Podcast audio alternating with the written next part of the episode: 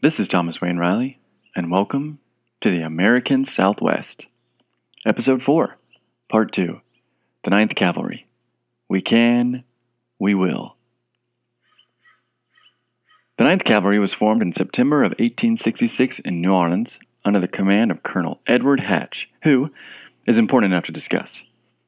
Edward Hatch grew up in the Northeast before heading out west, where he, quote, met with numerous adventures, end quote, with some Plains Indians before he spent a winter in a Wisconsin logging camp. I just moved from Wisconsin to Southern California after living there for nine years, and let me tell you, winter ain't the time to live in a camp in Wisconsin. After the outbreak of the Civil War, Hatch gained an essentially fake British passport and went down south to collect some of his stuff where he was recognized and captured as a spy. Obviously, he escaped, took an oyster boat to a Union warship, and then organized a volunteer cavalry regiment. He fared extremely well in the Civil War and fought many battles in Tennessee, including the Battle of Nashville. He was praised by Major James Wilson on an inspection tour for General Grant, where he called him the best officer, and, quote, I always thought Hatch Grierson's superior, and today I became thoroughly convinced my judgment was properly founded, end quote. Grierson will be talked about at length in the next episode. Wilson would also say that Hatch feared, quote, nothing but that he and his command might not do their full share of the work, or get their full share of the glory, end quote. Essentially, everyone who worked for and with him called Hatch a military genius and an exceptionally brave man. Except, of course, William Tecumseh Sherman. Once, when a train my favorite little general was on was attacked, Sherman complained that Hatch always, quote, seems to hover around when he should dash in with the saber and pistol, end quote. Not long after those words of discouragement, in the Battle of Moscow, Tennessee, Hatch took a bullet that passed through his entire body via the right lung. An historian for the 2nd Iowa Cavalry at the time, Lyman Pierce, wrote that Hatch then ordered an ambulance to the spot and, quote, he was placed therein and driven from point to point on the field, while he directed the movements of the men. In this way he fought and won the battle. Another Iowan wrote this about him in the Davenport Gazette, and I will pull this quote from the exceptional book Buffalo Soldiers and Officers of the Ninth Cavalry, 1867 to 1898, by Charles Kenner, which I use extensively in this episode. Hatch's personal bravery also inspired his men, a member of the 2nd Iowa described an encounter at Jackson, Tennessee, in which the Rebs got behind the bridge and logs in a manner that defied us to dislodge them. To break the standoff, Hatch took a rifle and called for four of men to follow him. He ran towards the Confederates and had gotten within 50 yards of them when they raised and fired. He threw himself on the ground and the balls passed harmlessly over his head. He then fired, giving a long, Massillon lieutenant a chance to officiate at his own funeral. As the Confederates began to fall back, he called out, Draw sabers! Forward! And led the charge. The correspondent closed by avowing that men would, quote, rather die than shrink from following one so brave. End quote. Apparently means thin. Sherman would come around to his side eventually, and after the war and all of his brave, chivalrous actions, Hatch would be called upon to lead the newly formed Ninth Cavalry of black soldiers, which he would do for 23 years and it's a good thing he did. Lieutenant Hutchinson of the Ninth would write of Hatch in 1895 that he was, quote, enthusiastic in proving the wisdom of the experiment of colored soldiers, end quote. So that's the Buffalo Soldiers of the Ninth Cavalry's leader. But who were the troopers? Well, the first batch of recruits were all Southern blacks from either Louisiana or Kentucky, and most were recently freed men. Initially, 15% had been teens at enlistment, and some were even 16 years old. 55% were 21 or younger, and 87% were 25 and younger. Less than 3% were over 30, reminding me that I am indeed old. Interestingly, many of these early recruits had served during the Civil War, about 40% actually. It was commented that these recruits fared better than the ones who had not served at all, but few would re enlist after the first tour.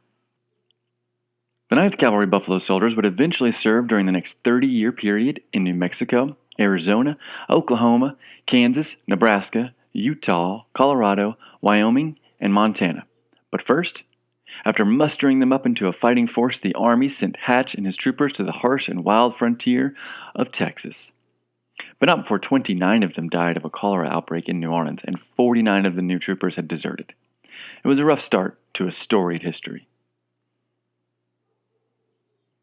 So in June of 1867, the 9th Cavalry Buffalo Soldiers are ordered to western and southwestern Texas, where they were to open up and protect the mail and stage route from San Antonio to El Paso, and to keep and establish law and order along the Rio Grande frontier with the added bonus of preventing Indian raids. In essence, these troopers were there to open the land for settlement, and it was a lot to ask for. Especially since life out on the West Texas frontier was not in any way easy. Hutchison said that the troopers' guard duties were, quote, spiced with an element of danger, end quote. Meanwhile, they ate poorly, lived simply, and had no luxuries or comforts. And then the real fun began in December of 67 when several hundred Kickapoo warriors attacked the dilapidated Fort Lancaster, just north of the Mexico border and northwest of Del Rio. The warriors attacked fiercely enough to break into the post and scatter the cavalry's horses. William T. Frohock was in charge of K Troop and its 58 men, and in charge of rebuilding and protecting the fort when the attack broke out. So heavy was the fighting that Frohock's wife and sister in law passed around ammunition in their bonnets and dresses to the men during the firing. 900 warriors were attacking the decaying old fort, with several more groups watching from the hills. But eventually, they just kind of dispersed. At the end, 20 Kickapoos lay dead, along with three cavalrymen, and as well as a few civilians. It was a preview of the next couple decades. Meanwhile, the Mescalero Apaches were raiding wagon trains, stagecoaches, and cattle herds that were operating near the Guadalupe and Sacramento mountains of West Texas. Hatch, during this time, had his troopers rebuilding forts Stockton, Davis, and Quitman, all in far west Texas, and for the first couple of years, they were doing that before finally being able to spare some manpower for an expedition into Apache territory. Fort Davis, by the way, is in Davis County, Texas, and is named after Jefferson Davis, the hero of the Mexican American War, and known for nothing else after that, especially to do with blacks and African Americans. I'm joking. He was the president of the Confederate States of America. A little bit of irony that the black troopers were stationed at Fort Davis, I think. Well, I think it's irony.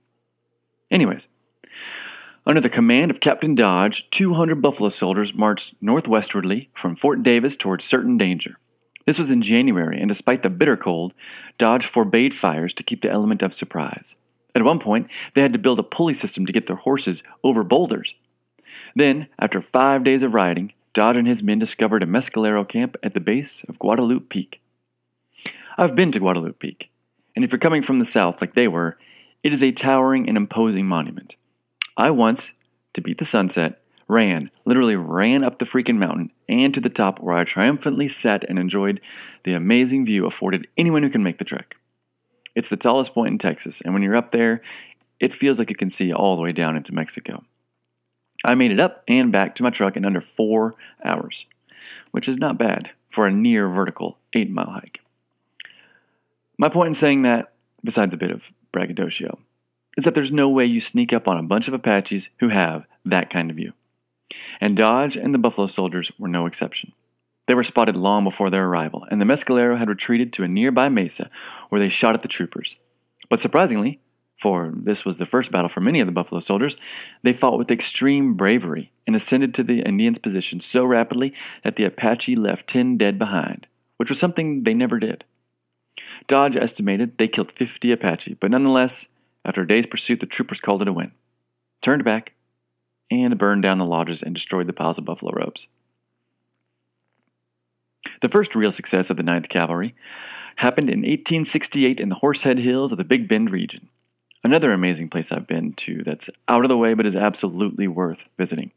It's so rugged and ancient and imposing and beautiful.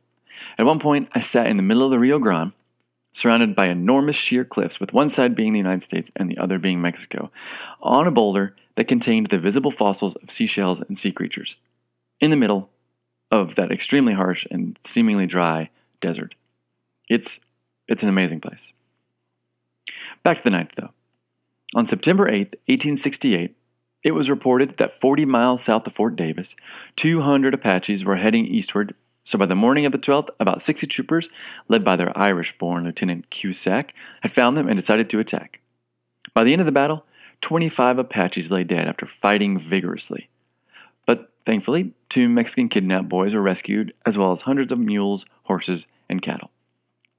Lieutenant Cusack, after the battle, declared that all his men should receive citations for gallantry. But he singled out three privates in particular, each of which had just been confined. So all of their charges were dropped, and one, Lewis White, had suffered an arrow wound to the side and had had his horse shot out from under him, yet he continued to fight. After the battle, the Buffalo soldiers took shields, headdresses, and many scalps, which they suspended from long poles. Thus began a long stretch of successes in which a Captain Henry Carroll would praise the Buffalo soldiers. Many, he assumed, had never seen an Indian. He would praise them for their bravery and quote unquote excellent behavior. Among the early engagements of the Buffalo Soldiers in 1868, Lieutenant Hutchison, who'd spoken highly of Hatch that I quoted earlier, lists a few of them, like in January of 1868, when A Troop at Fort Quitman was attacked 16 times by a large band before being attacked again in August. He goes on to mention a lot more skirmishes, running fights, and the defeat of 20 Indians who were attempting to surprise a mail coach at the Llanos River.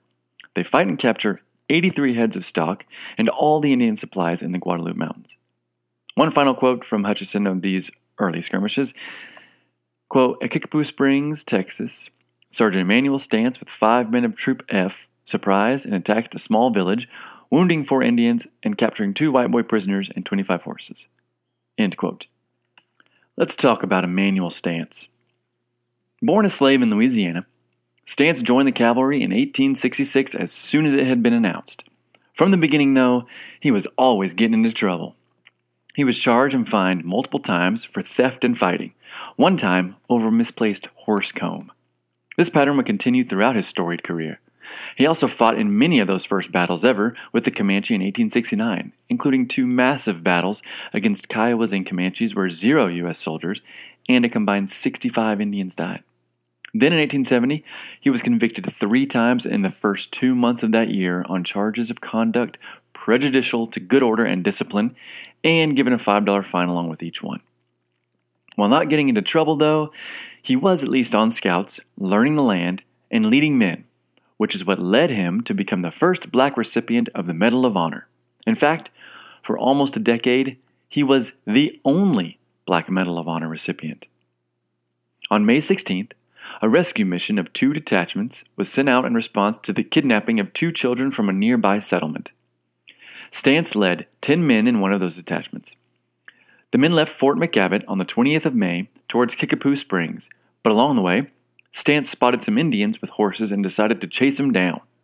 After a few shots into the air, the Indians fled the scene and left the horses for Stance to gather up. The following morning, Stance decided to bring the ponies back to Fort McKavett, but along the way, he saw that two government wagons and their small escort were being pursued by about 20 Indians. So, according to Stance, they quote, set the Spencers to talking and whistling about their ears so lively that they broke in confusion and fled to the hills, end quote. They being the Indians. Stance now had five more horses to add to his loot, but the fighting wasn't over. And a couple miles down the road at a watering hole, the Indians tried in vain to recover their horses. Soon afterwards, Stance had deposited 15 horses into Fort McKavett. This scouting incident, and not the actual recovering of two children, is what got Stance awarded the Medal of Honor. While no troopers or Indians died, and while the engagement lasted less than two days, and they only rode uh, around 50 miles, the commanding officer felt it was so noteworthy that he put in the recommendation and it was awarded, which, unfortunately, may have been the ultimate undoing of the brave Stance. Soon after that, he'd write of the award, quote, I will cherish the gift as a thing of priceless value and endeavor by my future conduct to merit the high honor conferred upon me. End quote. Unfortunately, and possibly because of an inflated ego or maybe resentment from his comrades, it was impossible for him to live up to that high honor. Kenner does go on to quote the numbers of white soldiers in the cavalry that fought in countless similar battles with similar enemies in the exact same terrain that won the Medal of Honor. It was unfortunate that for almost 10 years, only one black trooper was awarded the medal, when in reality, dozens should have been afforded the prize. Here's a great quote from Kenner about one of these black buffalo soldiers in a similar incident. The decision to reward Stance while ignoring equal or greater claims is puzzling. A classic example of such an oversight involved another Fort McKavett patrol in August 1871. Lieutenant John Bullis and four men of M Troop were scouting to the west of the fort when they chanced upon some Indians driving a herd of 300 stolen cattle. The soldiers attacked, and the rustlers fled, leaving the herd behind. Soon afterwards, the Indians, reinforced by the rest of their war party, returned to reclaim the herd and perhaps take a few scalps. Instead of running, Bullis and his buffalo soldiers attacked so furiously that the Indians, an estimated 30 strong, retreated to a wooded hilltop. The troopers not only returned the first herd, but also bagged another 200 head. Lieutenant Bullis was cited for the extraordinary bravery of himself and his four soldiers. No one, however, saw fit even to record their names. For Stance, though, his drunkenness and brawling would only get worse, and to spare you his frustrating and prolonged story of promotions and demotions and fines and charges, I'll try to keep it short. Just three years after being awarded the Medal of Honor, Stance would bite off another soldier's lip in a drunken brawl and be severely demoted, obviously. Although he'd get a dinner and a dance in his honor after 20 years of service and many more engagements with Indians in Oklahoma, ultimately, he'd be shot dead on the side of the road on Christmas Eve after a night of drunkenness and cards in town. A certain Private Miller Miles was arrested but released before being dishonorably discharged. And then 50 years later, a man named Shelburne Mann, who joined the troop a year after the murder, would admit he overheard stories of three of his fellow troopers who had had enough of the drunken and mean Stance and had riddled him full of bullets. The murder is still unsolved. After having 43 horses stolen by Apaches in June of 1871, Lieutenant Shafter decided to send some buffalo soldiers and infantrymen to find them and bring them back, despite not having the area fully mapped. So the black troopers left Fort Davis and headed northward until they got lost in the white gypsum sands of southern New Mexico and northern Texas. I've been in the area on the Texas Mountain Trail, and I've hiked through the gypsum dunes that line the westward side of the Guadalupe Mountains, and it is an unforgiving place. But at least those dunes have mountains and landmarks. I imagine them walking through an area like the White Sands National Park, but it seems like this place was much less forgiving. Where these men got lost was truly excruciating. Many of them suffered severe sunburn, blindness from the hot white brightness, and little to no water. They wandered in the area for 12 miserable days, many unable to eat with such dry throats. But eventually, they found a way out, and a few weeks after that, they stumbled back into Fort Davis. Lieutenant Shafter would say the mission was ultimately a success because, quote, never again could an Indian or Comanchero close his eyes with any guarantee of unbroken sleep in forbidding white sands, end quote. These types of missions and scouting parties helped to map thousands of previous unknown miles, unknown to the Americans. In 1872, the death rate from disease in the Army was 11 men per thousand among whites, but it was 18 per thousand among blacks. Essentially, a white soldier admitted to a hospital had twice the chance of survival than a black comrade. As mentioned in the intro, the extreme and remote location of the troopers may have had something to do with this, but racism and the unwillingness to treat black soldiers definitely played a large part as well. And like everything else in Texas, the racism was bigger too. In that same year of 72, the 9th lost its first officer in battle after it had been overrun by Kiowa at a place called Howard's Well, and after they had found eight Mexican teamsters who'd been tied to wagon wheels, scalped, doused with kerosene, and set on fire. As Kenner puts it, miraculously, two were alive. But the ensuing battle did not go well, for the mostly new troopers and the local newspapers in Texas published egregious lies immediately after the news had spread. One paper, who was clearly biased against the Buffalo Soldiers, the San Angelo Herald, said shortly after the sad engagement, quote, The Indians are terribly disgusted with the Negro troops on the frontier. They are difficult to scalp. End quote. Also, unfortunately for the Ninth in the Lone Star State, there were countless accusations of rape against white women. It seems many black soldiers were given sentences they did not earn, but thankfully, there were some good judges who commuted many of the egregiously false accusations to at least a certain number of months or years of hard labor, which, while awful, is better than death or being lynched. Again, in 72, L Troop was stationed on the border with Mexico at Fort McIntosh, where they had no barracks and where they slept in the storehouse. Their thankless job at the time was keeping peace between white ranchers and their Mexican ranch hands, who would steal cattle and send them over the border to Mexico. They also were tasked with picking up the town's trash barrels, making sure the cockfighting stayed in the town square instead of on seemingly every street, and where they fought off poor sanitation, cheap prostitutes, and cheaper liquor. The following year, they were in charge of a 70 mile stretch of border along the Rio Grande, which they tirelessly patrolled. Occasionally, the black troopers were in more danger from civilians than from Indians. Instances of local white men shooting from trees into encampments because of some such threat or perceived slight weren't rare. One such instance in Texas in 1869 occurred when a man named Humpy Jackson killed a Buffalo soldier working a sawmill because a different soldier at the mill had written a letter to his daughter. Jackson would later say it didn't matter he killed the wrong trooper because, quote, a Negro was a Negro and all looked alike. End quote. While enraged commanders sent some troopers to find the murderer, although not enough since there were few to spare over such a large distance, Jackson would evade capture and his folk slash anti hero status would grow in the countryside. But eventually, Jackson was captured and held under house arrest by three troopers. But the situation would quickly grow out of control, and two of the Buffalo soldiers were murdered as the town essentially formed a posse to rescue the murderer murderer being Jackson. The third Buffalo soldier, David Brown, would make his escape in the icy waters of the San Saba River. The commander of the nearby Fort McKavett, a Ranald Mackenzie, would search for Jackson, burn down his home, and arrest his wife and her daughter, but other problems would overtake the need to find Jackson. The trooper that survived, David Brown, on his way to the fort after the incident, had borrowed a horse from an Irish settler named Patrick Fields. Well, that settler, Patrick Fields, had now had his wife kidnapped by Indians and had had his ra- home raided. Meanwhile, rustlers were striking out all over the area, and to make matters worse, the Buffalo soldiers' horses were all used up. They were even resorting to using infantry horses at this point.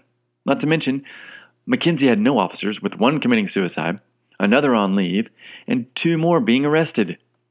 Eventually, Jackson's wife and her daughter were released. Humpy Jackson himself was caught and stood trial, and no one faced any real threat from imprisonment, and all got off for the murders. Another time in 1875, also in Texas, two troopers were killed while out on patrol by a rancher. After the murders, Colonel Hatch and 60 Buffalo soldiers arrested nine suspects, but only one of them went to trial. He was obviously acquitted. Then, the state turned around and charged the two surviving black troopers with murder for defending themselves. Hatch was even charged with burglary for breaking into a building on the property where the ambush happened and taking back the dead trooper's blood-stained clothing.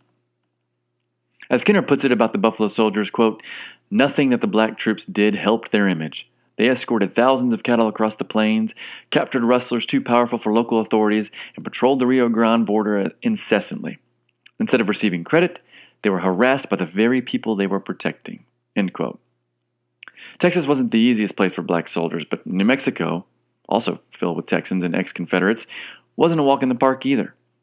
After five years of patrolling the southern border in Texas, which included a 1,348 mile patrol for L Troop in a two month span of constant marching, they were sent to New Mexico. L Troop is the same one that cleaned up trash and stopped cockfighting in 72. After four months of marching there on foot, they reached Fort Union near Las Vegas.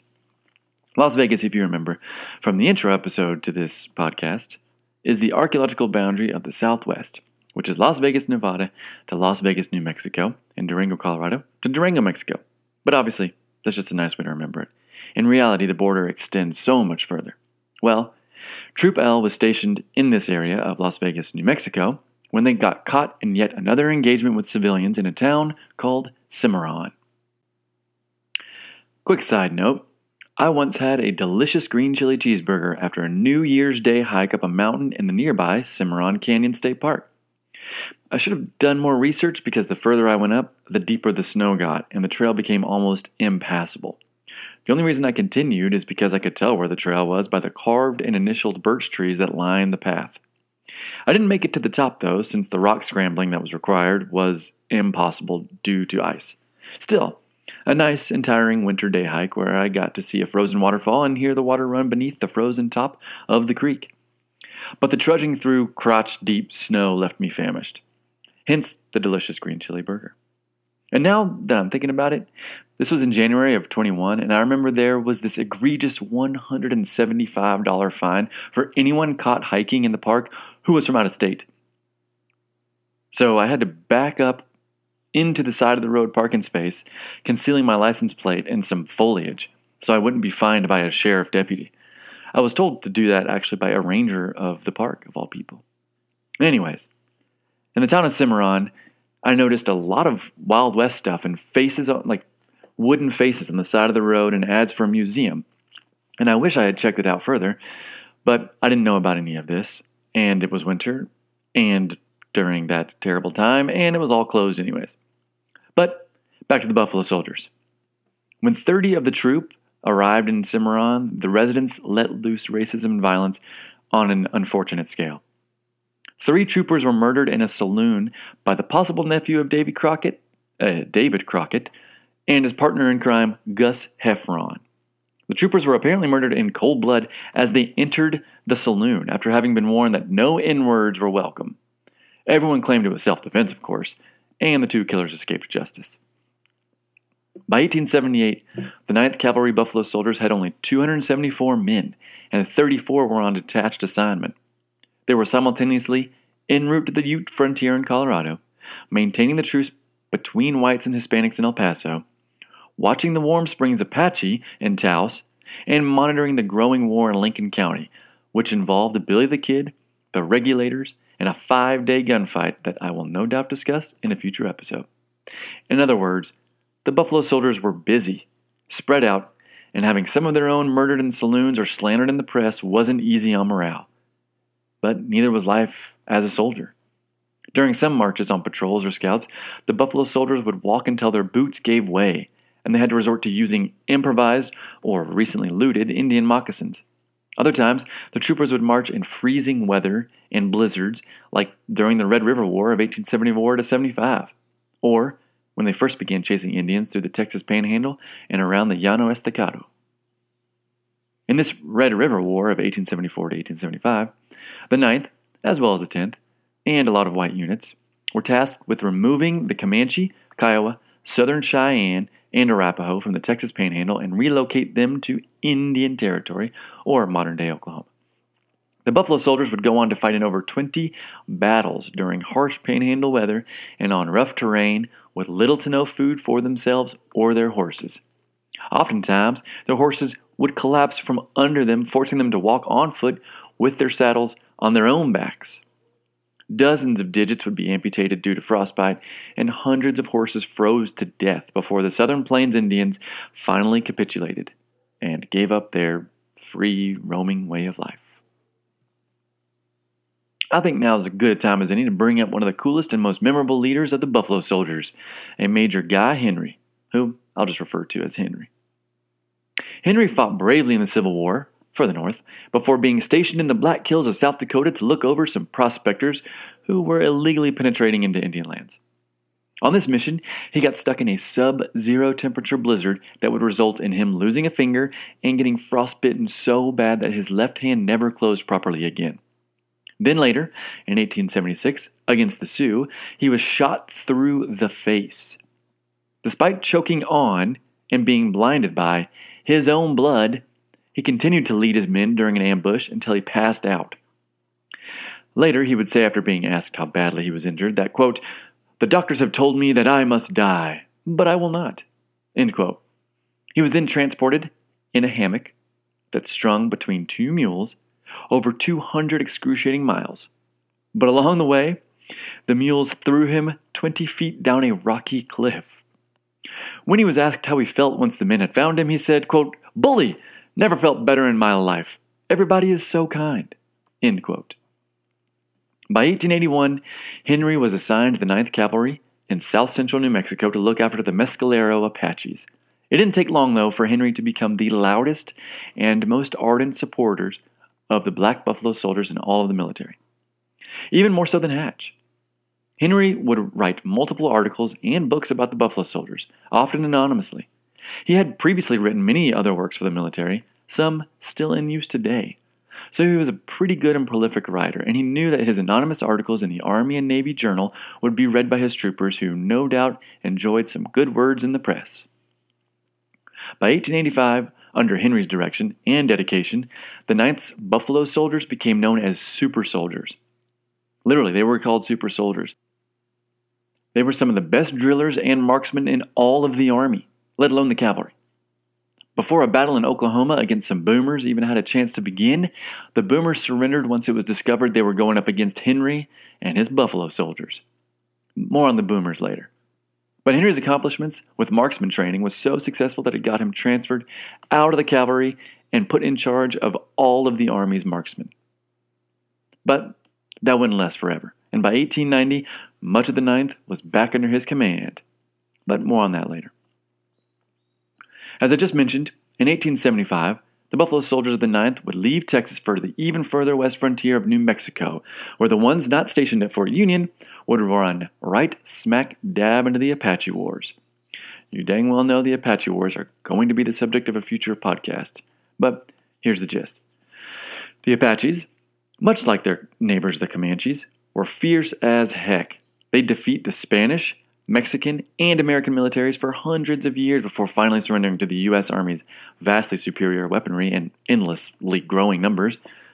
They were again like the Comanches, legendarily awesome. But their ties to the Buffalo Soldiers is one that ends in sadness.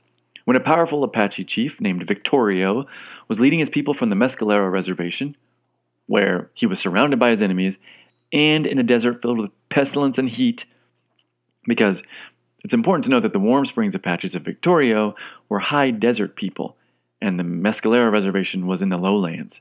Well, Victorio was leading his people to their old homes in Ojo Caliente, near Taos, when they ran into a small patrol of buffalo soldiers, whereupon they killed five of the black troopers. They also killed three civilians, took 50 horses, and 18 mules. So, a great haul for Victorio, but not a good day for those who were killed. This violent incident would ultimately lead to the masses of U.S. cavalry and soldiers that would scour the hills, desert, and forests of the area in search of Victorio for years to come. Colonel Hatch would send four companies of the Ninth to either capture or kill him in what would become known as Victorio's War, but they would succeed at neither. He, at most, had 100 fighters, but usually less than 50, and the U.S. Army had over 1,000 troopers searching for him. He was by far one of the finest guerrilla fighters of his day. A month after that slaughter of the small patrol on September 18, 1879, at Las Animas Canyon, the Apache chief clashed again with two companies of pursuing buffalo soldiers and their Navajo guides, whom he pinned down in a canyon after a brilliant move of doubling back. The cavalry thought they were going to have him, but instead were riding directly into a trap. Interestingly, this area is now known as Vic's Peak in Victoria Park, not Victorio, which it should be.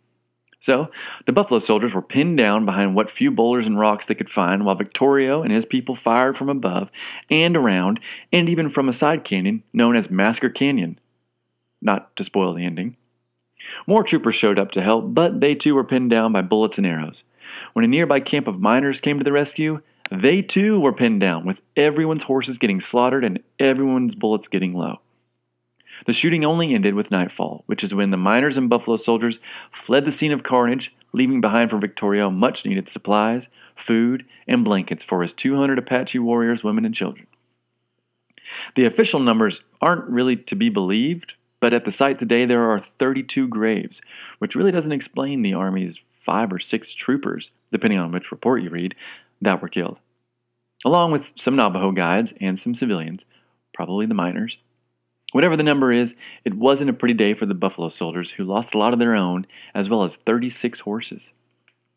A few months after Animas Canyon, in November, A Troop of the 9th was sent deep into Mexico to pursue Victorio. A Troop was led by a beloved and brave Lieutenant Matthias Day, who would be leading his men into a harsh 725 mile march. After a summer drought, the troopers took their pursuit of the Apaches through an exceptionally dry Mexican desert, with the only source of water being watering holes. But the Apaches knew this. Lieutenant Charles Gatewood added, after realizing the watering hole was almost dry, that the Indians had made the situation worse because they had, quote, driven their horses through it and so thoroughly stirred it up that it was about the consistency of thin mortar. Men and animals tried to drink it, but not with much success. End quote. Being thirsty in the desert after a long march or climb can make a person crazy, or as Gatewood put it, filled with quote unquote wild insanity. Take it from me who, despite logging countless miles on the ground or feet on a cliff wall, have run out of water way too many times. I have almost passed out on a hike in the Wichita Mountains of Oklahoma. Gatewood continued by saying that, quote, men began to offer a month's pay for just one swallow of water. There was no singing, no joking, no conversation, no smoking, and the banjo that used to enliven the men on the march and around the campfires at night was silent. The next watering hole they came to that day looked clear and cool, but the Apaches had cleverly and cruelly dumped a disemboweled coyote in it, which left it thoroughly poisoned. Gatewood recalled that, quote, several who drank of it became violently ill. Thankfully, they found a spring the following day which saved their bacon. Gatewood said of the miracle, quote, White, colored, and red men, horses and mules, all rushed for the water, they drank of it, they rolled in it, they wept and cheered and danced in it, and the mud they made seemed to make no difference in drinking. Victorio would soon be gunned down in Mexico, essentially out of food, supplies, and most importantly, bullets. But between Victorio's brave and fruitless journey and Geronimo's future escape, the Buffalo soldiers worked tirelessly to keep the Apache on their reservation in New Mexico and Arizona. From 76 to 81, the soldiers would fight numerous battles in countless rugged hot mountain ranges to both confiscate and lose numerous horses, mules, and men. In 1880, 25 men of K Troop under Sergeant Parker were sent to escort a train of provisions to Fort Tularosa in central New Mexico. Once there, they were to set up a supply depot and guard against Apache attacks. Not long after the Buffalo Soldiers' arrival, though, the Apaches did indeed attack with 100 warriors, but the troopers repelled the force and kept them from taking their many horses and livestock. About ten years later, Sergeant Parker would earn the Medal of Honor for his bravery in the assault. Later that year, even after Victorio had been killed in Mexico, his fiercest lieutenant, Nana, began an equally destructive rampage through New Mexico. K Troop, under Parker, was again sent to stop them, but this time the Buffalo soldiers became surrounded in the counterattack. After two hours of fierce fighting with little to no cover, the Buffalo soldiers finally repelled them and survived, although they lost two and had three severely injured. Nana would also have a thousand troopers looking for him as he took hostages, killed up to 50 American civilians, slain hundreds of horses, and quite a few Buffalo soldiers and their officers. He accomplished all of this over just a few months in over a 1,000 mile area. He would escape into Mexico, surrender, and die of natural causes in Oklahoma in 1896. Oh, and at the time of Nana's raids, he was half blind, suffered from severe arthritis, hunched over, and he was in his 80s. Moving up north, in 1879, trouble was brewing with the White River Utes of northwestern Colorado, who were being forced to plow and grow crops instead of graze their ponies. To push back, they were quote unquote harassing settlers. The Utes' dedicated Indian agent, a Nathan Meeker, a little bit of sarcasm, who was the driving force of the Grow Instead of Graze campaign, eventually decided to call for backup from the U.S. Army. To answer the call, the decidedly unqualified Major Thomas Thornburg and his 5th Cavalry from Wyoming came riding down, only for them to be ambushed in the valley of the Milk River. Within the opening volley of shots, Thornburg and 10 of his men were dead, with another 23 wounded, including the 5th's recently as in the last few moments, promoted commander Captain J. Scott Payne. Payne gave out the order to dig trenches and sent men to call for help. The Utes, meanwhile, killed the Indian agent Meeker and nine of his men, and came to join the battle that was looking more and more bleak for the cavalry soldiers. Thankfully, Captain Francis Dodge of Troop D of the 9th was much closer than the next closest backup, which would have taken a week to arrive. So, the moment Dodge learned of the attack, he ordered his meager sounding, but remember, these are Buffalo soldiers, 35 troopers, to head to the rescue. They each grabbed 125 rounds of ammunition, three days' worth of rations, and set out in the cover of darkness, leaving behind their supply train. They used hunting trails to be sneaky and reduce danger and made it to the beleaguered 5th in amazing time. They got there at 4:30 a.m., riding bravely down the valley without taking a single bullet in the dark. Dodge assumed command and had everyone dig in deeper and wait for morning. Kenner goes into some of the praise and adoration the white soldiers of the 5th heap upon their black comrades, but I won't be repeating them due to their liberal use of the N word. But I will quote the second half of Captain Joseph Lawson's statement. Quote, the men of the Ninth Cavalry are the whitest black men I ever saw. End quote. I suppose that's a compliment. The Buffalo soldiers saved their bacon and even shared some of their actual bacon with the Fifth when the sun rose. After a few evenings of holding out in which all but four of the cavalry's horses had been killed, the Indians ended the siege and everyone was able to escape. Because of this rescue, the Buffalo soldiers were treated as heroes. Once they'd arrived at Fort Fred Steele, the soldiers were treated to a welcoming back that had probably never been afforded a black unit until that very time. There were columns of men to greet them cheers, applause, tears, and salutes. Two days later in Denver, the governor and the black citizens of the city threw the troopers a party at the local YMCA with food, more cheers, and music from the city's apparent only quote unquote colored band. It would be some time before the Black Buffalo soldiers received such a warm reception again, and it would again be saving white folks' bacon. Because of that rescue mission, 11 Medals of Honor were awarded to the troopers. One such recipient was named Henry Johnson, who would later fight Victorio before re enlisting multiple times, leaving the service and then coming back before being deployed to Cuba in the Spanish American War. In 1881, the 9th was moved again, but this time to Kansas, specifically Fort Riley. Their main mission was to now defend the Indians instead of hunt and kill them. Enter the Boomers. Really quick though, my last name, obviously, is Riley. And I briefly lived with my Apache helicopter flying best friend just outside of Fort Riley. And to tie this little part of the story together, I lived in Oklahoma for 11 years, which five of those saw me as a student at the University of Oklahoma. Boomer Sooner! But the Boomers aren't the heroes of this story. Here's Kenner on the growing unrest in Oklahoma. By the spring of 1884, relations between the Boomers, as the intruders were called, and the Ninth Cavalry had been following the same pattern for more than two years. Would be settlers from Kansas entered the unassigned lands in the center of what is now Oklahoma and staked out farms. Troops searched them out, arrested them, and escorted them to the Kansas border. Since convictions before local juries were impossible to attain, the violators were simply released, free to repeat their incursions. Needless to say, too many repetitions of this pattern were stretching the nerves of both sides dangerously thin. Adding fuel to the volatile situation was the intense prejudice held by the settlers against the black soldiers and their white officers. So it was in 1884 when the situation really began to get out of hand.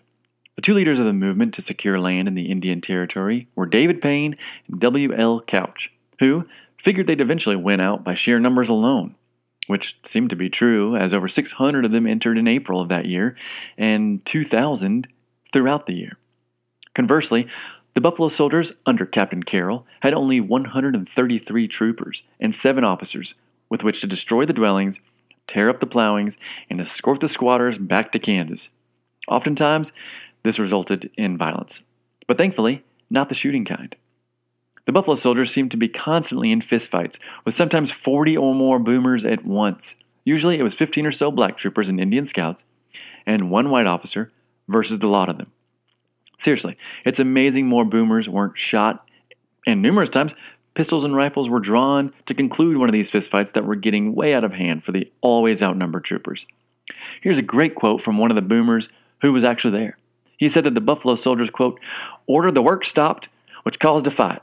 This fight began with axes, but all weapons were ordered down, and then it became a fist and choke fight, which lasted quite a while, but no one was seriously hurt. End quote. I love the term fist and choke fight. That's just pretty great. At one point, near Stillwater, Oklahoma, where many of my listeners went to college, the Buffalo soldiers, some 375 strong, with cannons, amassed against a camp of 200 boomers led by the aforementioned Couch.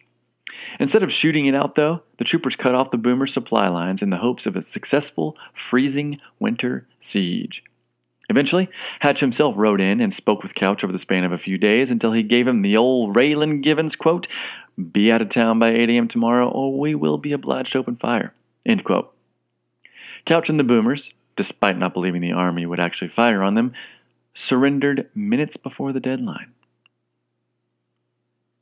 There's an interesting story I found that took place in 1886 when two companies of Buffalo soldiers, led by Major Frederick Benteen, were selected to build Fort Duchesne in northeast Utah near the Uinta Reservation. First of all, the Uinta Utes wanted nothing to do with the Buffalo soldiers, who some still remembered from the Milk River incident when the Ninth rode in to save the Fifth's bacon. The Utes complained to their Indian agent, saying, quote, all over black, all over black, buffalo soldiers, woolly head, woolly head, don't like them, black white man, don't let them come, bad, very bad, end quote. But soon, they realized that they were there to protect them and to build the fort, which they did after suffering through a harsh winter in tents. Major Benteen, by the way, was a true racist, saying he, quote, took no interest in this race of troops on account of their low down rascally character, end quote. He was also a raging alcoholic. He also just hated everyone, and proved it by once drunkenly pulling his revolver on the Mormon sheriff of Uinta County before being disarmed by a deputy. For this, he was essentially ran out of the military. But he has a quote I have to say before moving on. Some think I came here to fight Indians, but I came here to fight Mormons. He died in Atlanta from alcoholism before the end of the century. A year later, these same Buffalo soldiers would stop a posse of militiamen, National Guardsmen, cowboys, and sheriff's deputies from entering Utah and the Uinta Reservation and probably slaughtering a whole bunch of innocents. I imagine the Utes uh, changed their mind about the Buffalo soldiers after that. In February of 1887, in Crawford, Nebraska, an unfortunate scene played out with some Buffalo soldiers, but a scene I enjoy because it reminds me of Nat Love. After a drunken fight with a white prostitute, Private Lee Irving fired his gun into the air outside the saloon with some fellow troopers who promised to return with enough of them to burn the place to the ground. Then, one of Irving's comrades, a private Henry Chase, hopped up on his horse and rode right into the saloon before asking to be served a drink, which he was, and which he took outside to finish. I just love the idea of riding a horse into a saloon, and I would like to see it more often in westerns although this real life instance came with consequences. Both men would get into big trouble, with both of them serving time and being kicked out of the army. Although, both would be permitted to reenlist, and both did.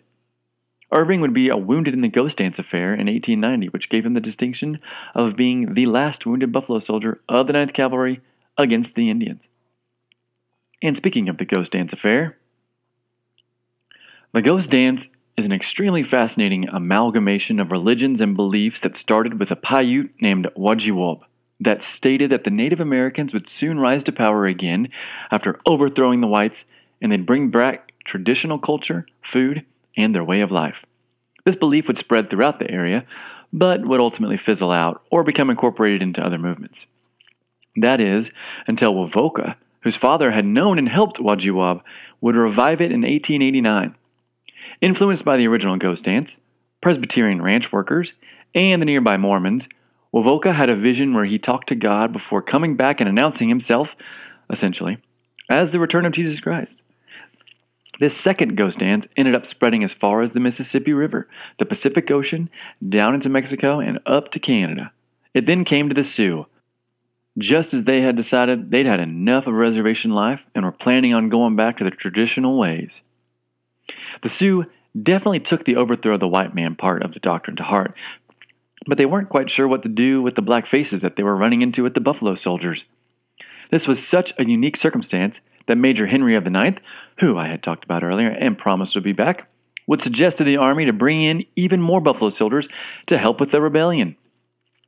But on Christmas Eve, 1890, Henry, who was back in charge of the black troopers, would lead his Buffalo soldiers into battle again, as he was ordered to intercept Bigfoot's Lakota band before he could link up with Short Bull and Kicking Bird, who had all left their reservations. In just a few hours, Henry and the troopers marched 50 miles, which convinced many Indians to turn back and go to their awful new home. Sioux scouts would later say that Short Bull's followers had said, quote, We give up. We are afraid of those black devils. End quote. For the next four days, the 9th, under Henry, would search the Badlands and surrounding area, but would come up empty. Which is a shame, because instead of these awesome soldiers, Bigfoot and his Indians ran into the 7th Cavalry's Colonel James Forsyth, who, instead of disarming the Indians, massacred 250 of them and wounded another 51. Men, women, and children were all slaughtered indiscriminately as the army rained lead upon their encampment. It's a truly sad and horrific story. Henry and his buffalo soldiers, after trekking 40 miles through the Badlands that day, were informed of the massacre, and within 40 minutes were packed up and ready to head to the Pine Ridge Reservation. In biting bitter cold, they trotted back to the camp, with many of them asleep in the saddle once they arrived. A few of them then had to immediately turn back around and ride four miles out to their besieged wagon train, where they dispersed the Sioux, bringing everyone to the agency safely. Corporal William Wilson received the Medal of Honor and was the last Buffalo soldier to do so during the Indian Wars because of this bravery in returning for the wagon train. By now, they'd all been riding for nearly 30 hours straight, and even the horses had laid down to sleep, but still Henry was ordered to investigate some fires that had been set by angry Sioux at a mission nearby. He asked for at least two hours of rest, which he was granted. So instead, Forsyth's 7th was called out to the scene, where they promptly got surrounded by Sioux warriors firing down upon them from all sides and at elevated positions.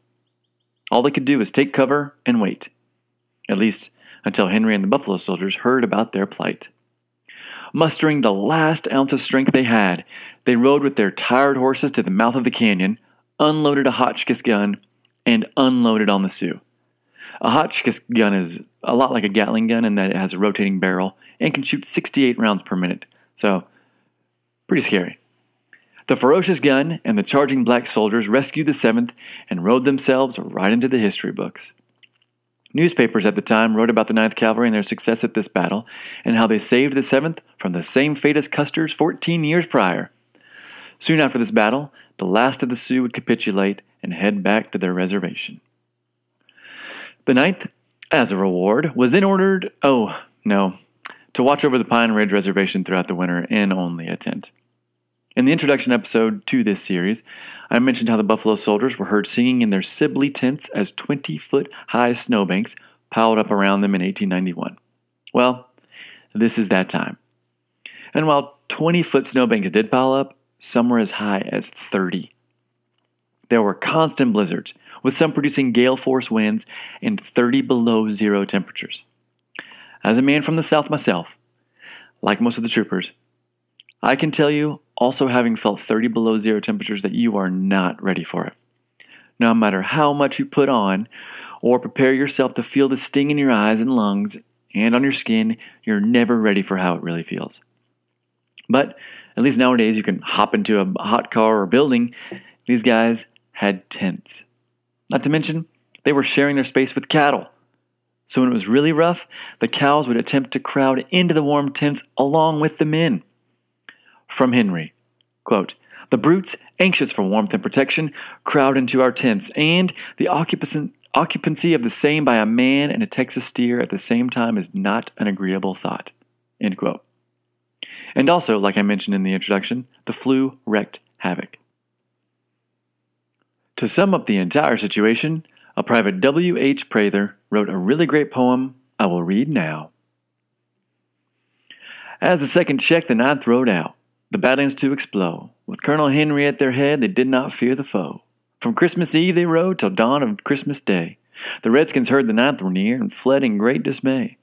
And now the campaign's over, and the soldiers march away. All have done their share, you see, whether 'twas thick or thin, and helped to break the ghost dance up and drive the hostiles in. All the rest have gone home, and to meet the blizzard's wintry blast, the ninth, the willing ninth, is camped here till the last. We were the first to come, we'll be the last to leave. Why do we stay with this reward receive? In good warm barracks our recent comrades take their ease, while we poor devils in the Sioux are left to freeze and cuss our luck and wait till someone pulls the string, which starts Short Bull out with another ghost dance in the spring. Thankfully, by March, they were on their way to Fort Robinson and out of the tents. Unthankfully, they were marching straight into yet another blizzard. The next morning, they left the small settlement of Chadron, Nebraska for what Kenner calls, quote, one of the toughest marches in the Ninth's history, end quote. He goes on to say, Men had to break through deep drifts that concealed the trail so that the route was often lost. Many were ill with the flu, and almost all were suffering from snow blindness. Faces were so blistered and burned from the snow reflection that officers could hardly be recognized from the privates. In summation, Henry lodged a muffled criticism. The march was a fitting finale to a hard winter's camp and reminded once more that men should be exposed to winter marches only when absolutely necessary.